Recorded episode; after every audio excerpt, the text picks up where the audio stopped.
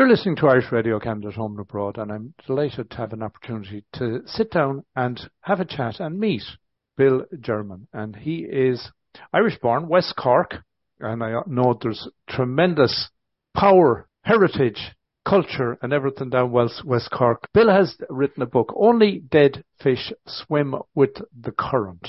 And it's a memoir filled with wit and candour, exploring everything from boyhood in Ireland to an adulthood overseas. I'm delighted. It's it's a real pleasure. And uh, in some of what I read, and I read an article that you wrote in the Globe and Mail, I was smiling as I was reading it because I could relate so well to so much of it. Thanks for having me. Let's go way back down to West Cork. Yeah, well, I, I start the memoir. Uh, we are very tribal down there. I'm very proud of our heritage. And I started the book by referring, say, a hundred years previously to the famine when the Bishop of Cork came down to survey Skibbereen and Schull, where they were horrifically hurt by the famine. And he was meant to go on to Crookhaven, which is west of Schull. And uh, story goes that he rode his horse up to the top of the hill at the west side of Schull, raised his hand and said, bless all who live west of here and he buggered back to Cork. So that's where I come from. Bless all who live west of here. And as I say, I've always felt blessed. A townland called Toormore, which is about um, six miles west of Schull and about 10 miles short of the Mizen Head. Bill, when you were going to school, I imagine it was, was it a one, two or three room school? One room. Were there many in the school? There were about, maybe I would say 12 at most. The fact that we were Protestant and had much smaller numbers than our Catholic neighbours, that would account for, I think, most of the Catholic schools would be at least two room. But the, the nice thing about it is, of course, that you all mixed together. The older ones helped the younger ones. We had one young girl who was, um, I suspect, partly Mongolite, maybe, and she was deaf. So the teacher taught us at that time the two-handed deaf and dumb language, which I can still do. You know, we included her in our games, so it was inclusive as well as having the older ones helping the younger ones. It was nice. When you say then that you were 12, so that the Catholic school would have had a bigger population, were you conscious of there being a difference? And it's funny you should say that because it comes up with me all the time huge amount of people in Ireland think that all Protestants are wealthy. They're not aware of the guys at the margins, like West of Schull. But we were, um, we were conscious, I guess, that there was a difference. Not quite sure why, but there was no animosity. And we played with our Catholic friends in our local townland. Also, I think the, the Meitheal was in perfect operation at that time, you know, the, the group of stuff. So I described, for example, the threshing or the thrashing where everybody had to come to work on everybody else's thing, you know. That made it very difficult to have any, so you go to a different place for church on Sunday. In the case of the Protestants, I refer to my father being, and some of the other unconvinced, they'd be down at the back it wasn't as if they were totally on their knees. So where would church have been, given that you were that out there in the wilds of West Cork? Well, it, it was very big, particularly for my mother, and she played the organ in the local church for nearly 60 years or whatever. Uh, but it's an interesting church historically in that it's the only one in Ireland that I know of with an Irish name, Temple na Bocht because it was built in the famine by this charismatic cleric, and the guys who built it were called soupers yep. as their recompense. There was dispute as to how much he proselytized as distinct from just giving them the soup. But it's a lovely, austere little church with no plaques on the wall except one to this guy and a small plaque to four guys who died in the First World War it's as if nothing between the famine and the First World War and then again now was important enough to put a plaque up about, you know. Like our, our family grave was just outside the door on the right hand side And as I said at the time, that whilst I mightn't know where I was going, I knew where I would end up, you know. That particular church, it must have been a small church. When you would have got to the end of national school, that would have been a critical time because where do you go from here would have must have been a question or? Yeah that, i mean that was a turning point for me. I think where i said there's not no going back. If you start that route because i was sent off to Midleton, which is you know east of cork to a boarding school. And the whole kind of culture was a, a shock to me.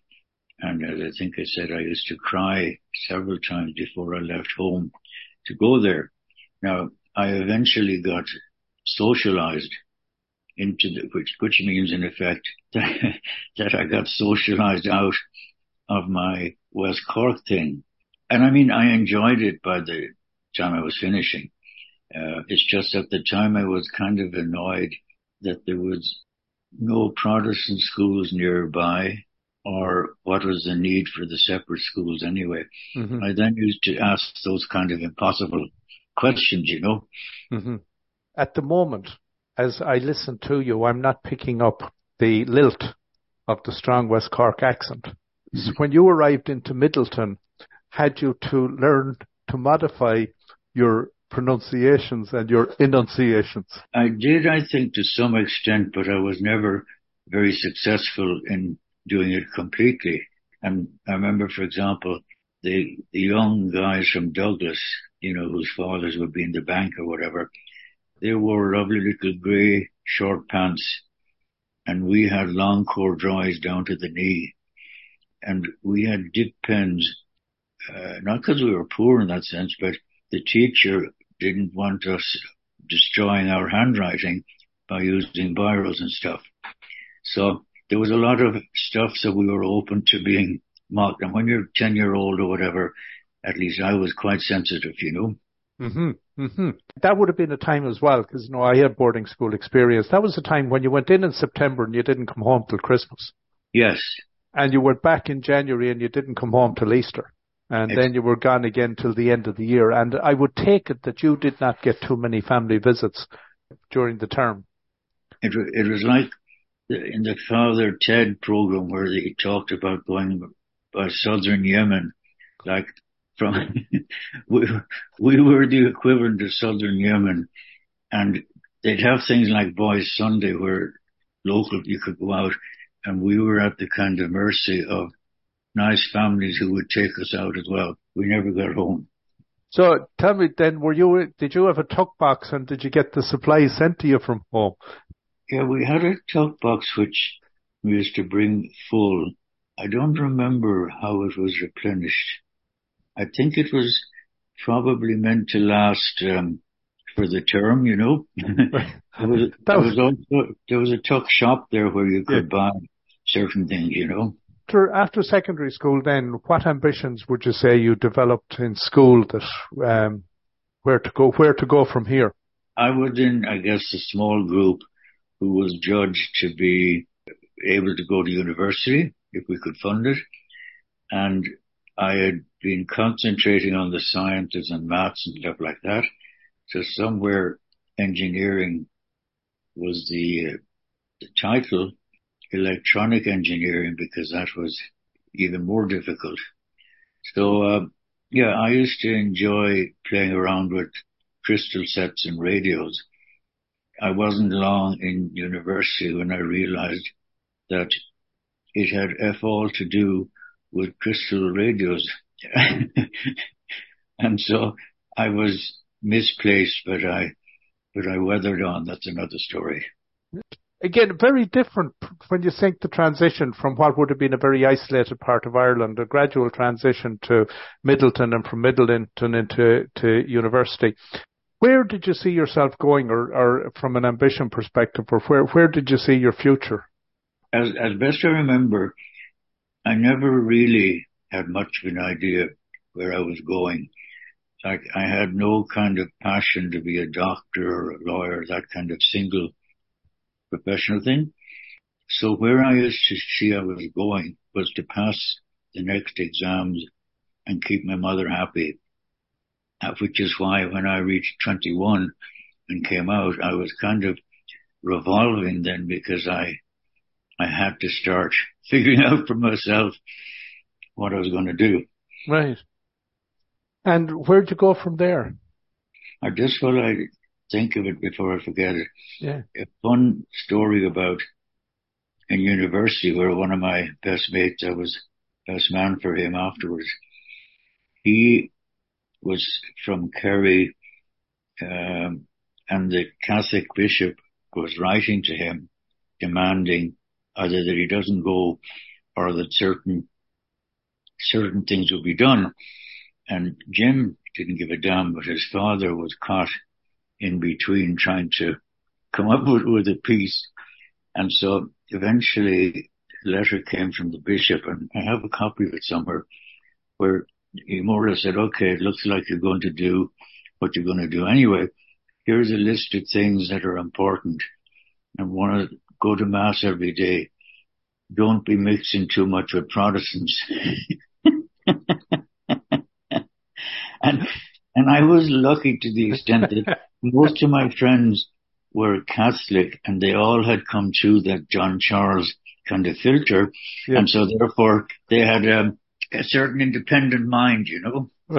Bill, we'll take a short break. Yeah, piece of music. An old song we used to sing, an old guy who Cavan used to sing called Miss Gilhooly's Party. You are listening to Irish Radio Canada Return with Bill Jermyn and this is uh, Miss Gilhooly's Party. We'll be back with you in a moment. Mrs. Gilhooly, she gave a grand party one night. She invited us all to attend. So we gathered a gang and went round to the house, a few pleasant hours to spend. There was Trina and me all, a few more than myself, a more impudent crowd hard to find. But the thing most important we almost forgot, we near left the old piper behind. We invited him down to the party. He brought his bagpipes to speak chance. We asked him to sing and he said, ah, no but I play as if it were a dance. So he picked up the pipes and he started to play till someone got fooling about. And they cut a big hole in the bag of his pipes and this is the tune that came out. The out, the out, the neat lamado, out the lamado, the knee out, the out, the neat lamado, the neat lamado, out the lamado, the knee out, the out, the neat lam. Well, when the piper found out that his bag had been cut, well, he made a great leap on the floor. And his kiddo got working in fast hammer style, and he landed them under the jaw. Well, Mrs. Gilhooly, she fainted, and they all made a rush, trying to get out of the door. But the piper had nine of them taken the count, and he swore he would lick twenty more. We invited him down to the party. He brought his bagpipes as chance. We asked him to sing, and he says, ah, no, but I'll play as if it were dance. So he picked up the pipes, and he started to play, till someone got fooling about. And they cut a big hole in the bag his pipes, and this is the tune that came out. The out, the out, the neat lamador, the lamador, the knee out, the out, the neat lamador, the out, lamador, the lamador, the knee out, the out, the neat lam. So, if ever you go to a party, be sure to keep this in your mind. Don't fool about with the piper, and you'll find he's a gentleman kind. But if trouble should start, keep out of his way, for he carries this awful paltogue. You won't feel it coming, but whoo, when it lands, you'll find he's an Irish kitog. We invited him down to the party. He brought his bagpipes to speak chance. We asked him to sing, and he says, Jeez, I, jeez, I might, I might. ah, no, no, no, I play bit of a dance. So he picked up the pipes and he started to play till someone got fooling about.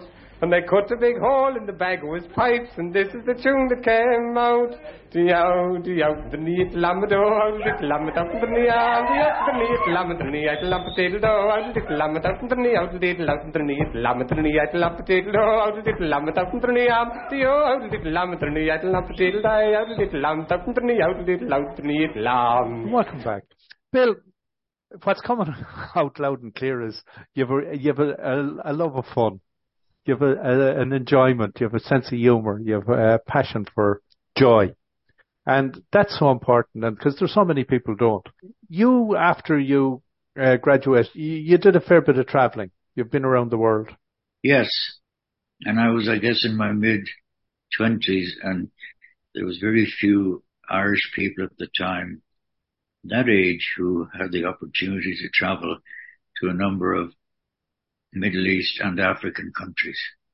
Uh, I was, and I was doing it for work. I was working in an area where we were promoting the export of services as distinct from products. You know, so like consulting engineers, architects and stuff like that. Yeah, I, I went to Zambia, Tanzania, Malawi, Kenya, Sudan, Nigeria. Those are the African ones, and Libya, which doesn't count really as, a, as an African country. And that was uh, as part of what was a semi-state body that eventually evolved into being Enterprise Ireland. Is that that? Exa- Yeah, exactly. yeah. The only other way you got to see those countries was to join the missions. I have actually a, a story, one of the stories in the book, not about the particular African countries, but I got to know quite a few priests out in my travels. And these would be guys, you know, who probably went to Maynooth and at 21 or something were pitched into the, pitched into the wild and figured out themselves. So as a result, they were usually great characters I got to thinking this way, and they, some of them were coming on retirement, Holy Ghost fathers back to Blackrock. Right. they they didn't want to be going home because they were now settled where they were. They were going to go back into bureaucracy and all kinds of stuff. They, didn't want it. And I got to thinking that, do you remember when, when you were growing up as well, I guess, we had a, a charity box on every counter with pennies for the black babies, which of course, that phraseology couldn't be used now. No. But if you think about it, when slowly Ireland became heretical, like the Catholics stopped going, the guys from Africa were coming home, but they had taught guys whose sons were priests and they came back to fill the gap in Ireland. So the pennies for black babies helped trim these heretics who then in turn came back and ministered to the heathen. And so my comment there was, what a great investment with the pennies for the black babies. But that was leading edge to be promoting services rather than product. And of Yeah. course, at that time, Ireland was, this would have been before Ireland became the hub for the high tech Yeah. sectors. So Yeah. they really, the only exports other than some farming, which products which were very small, would have been services. No, it was, I was the first person involved in this section we set up in the trade board, uh, you know, to promote services. And so it was pioneering time and we just joined the EU or the EC as it's called and they gave aid to these countries and a certain percentage of it was meant to be done, I mean, tied aid because a certain percentage was done for each country. So I was hunting up some on the back of that. And I mean, at another level, I used to hate it at times because I'd often be on my own for weeks on end. I remember in Khartoum sending a one pint because it was something like eight pounds. I couldn't afford to be drinking anymore.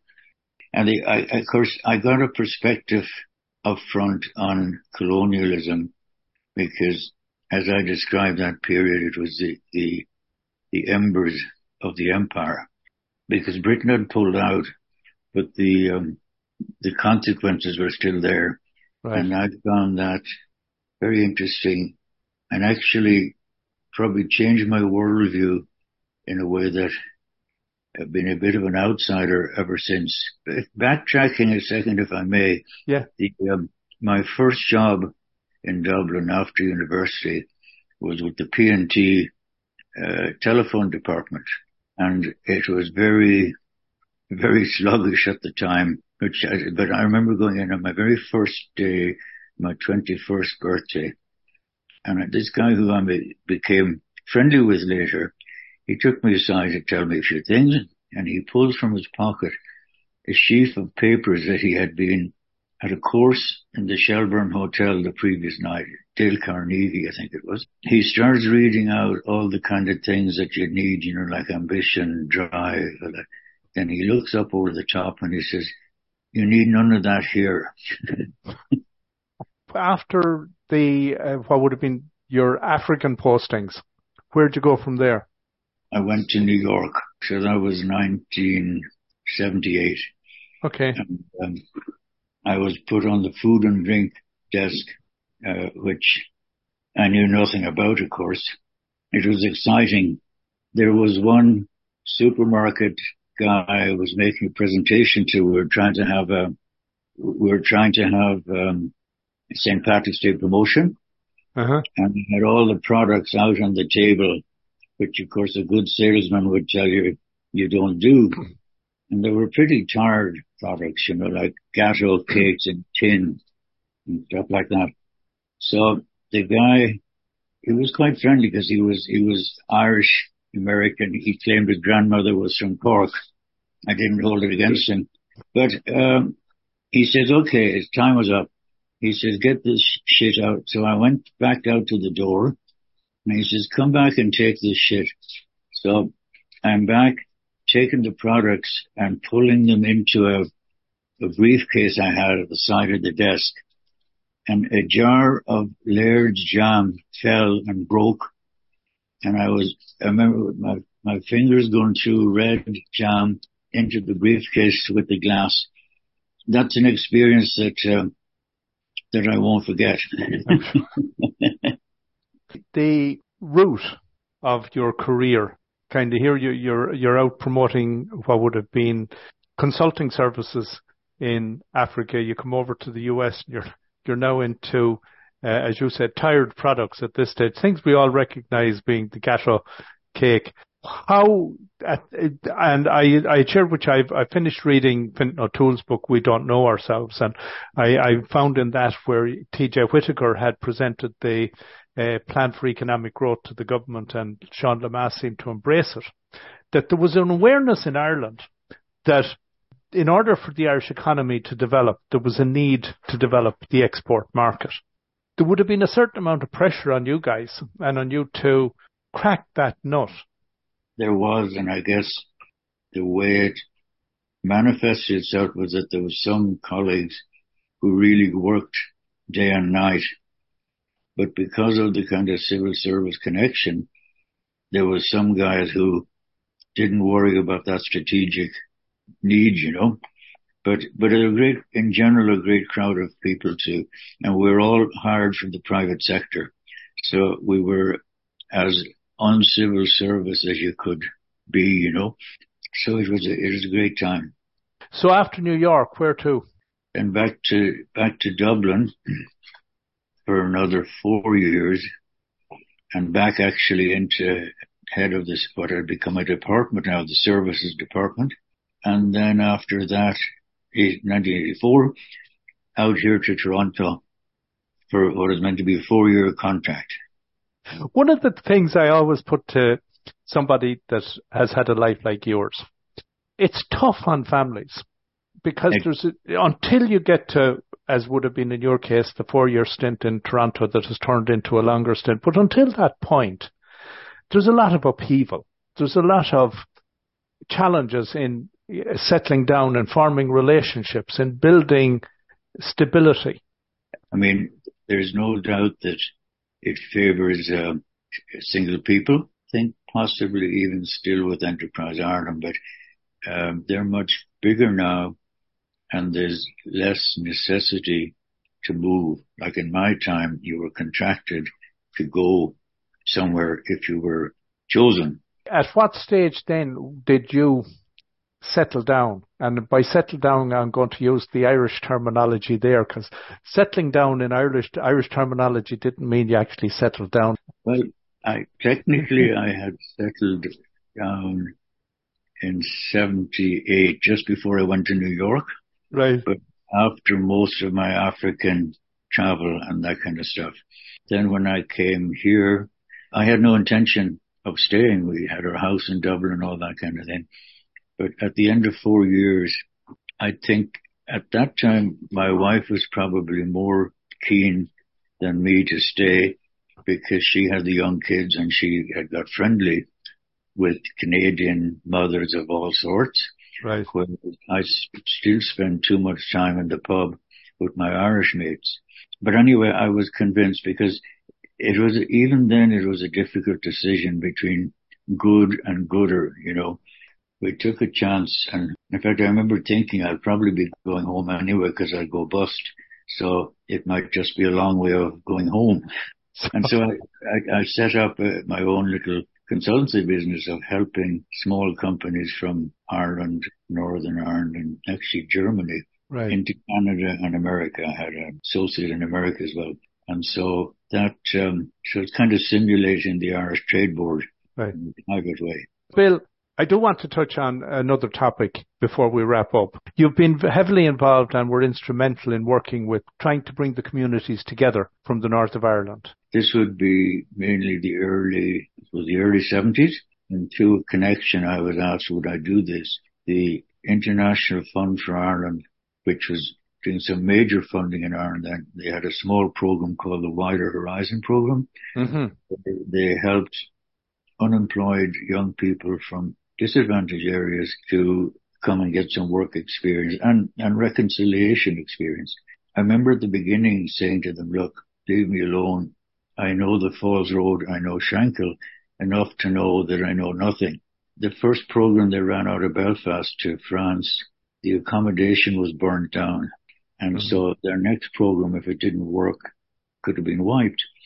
And I remember saying to myself, I get this social worker woman friend of mine to join me and surely we can stop the place being burnt down, you know? And, and we did. of those guys who come out, guys and girls, Springboard, which is the main organizer in Belfast, they did studies where something like 60% of them got jobs and held the job for at least a year. Another 20 went back to further education, which is what they should do. And then there was this bundle who disappeared or were, weren't employed, but that was a fairly good record. Mm-hmm. And it was a joy seeing the Falls and the Shankill guys meeting for the first time and Mhm. realizing fairly quickly that they had a lot in common, Mhm. much more than they had with their Dublin counterparts from Mhm. Tallaght. And to see that kind of reconciliation going on as they went back to Belfast. Now, they went back into their little places as well, but they would be able to tell their friends, look, not everybody on the other side is. So that was, um, and as I said to you, nearly a thousand of those over a 20 year period.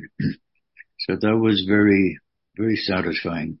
There was this girl who was being sent home by the supervisor for bad behavior. So myself and my staff member Richard were driving her up the 427 to the airport Richard gets a call from her homestay telling him that there's a guy in the wardrobe.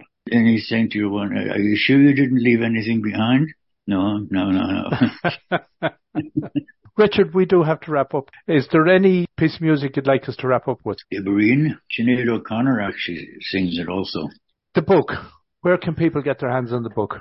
It, I guess the simple thing is it, it's been self-published, so it's not through any publisher. You just go to amazon.ca, you put in my name, Bill, J-E-R-M-Y-N, or you put in the title of the book. It's only dead fish swim with the current. I was told by many people not to put that as a, a heading, and I said, no, I love it. Why not? But yeah, so you just, the easiest one is go to Amazon and put, put a search for my name and it'll come up. Indeed, Bill, it's been a real pleasure chatting and thank you so much for your time. You too. Oh, Father dear, I oft times hear you talk of Erin's Isle, her lofty scenes and valleys green, her mountains rude and wild. They say it is a pretty place prince might dwell. Oh, why did you abandon it? The reason to me tell. Oh, son, I love my native land with energy and pride Till the blight came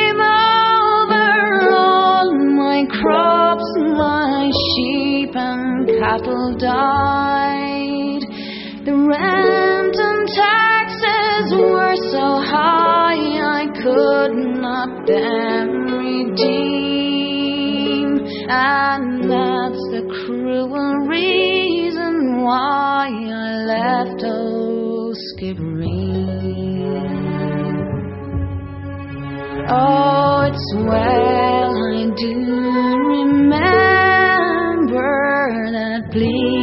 December day.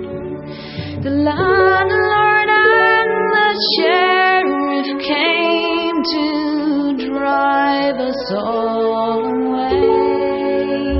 They set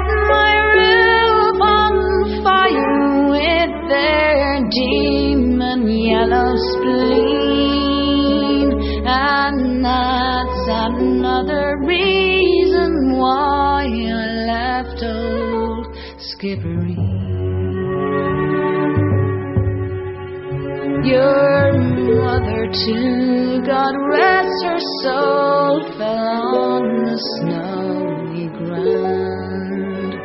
She fainted in her anguish, seeing the desolation round. She never passed away from life to mortal dream.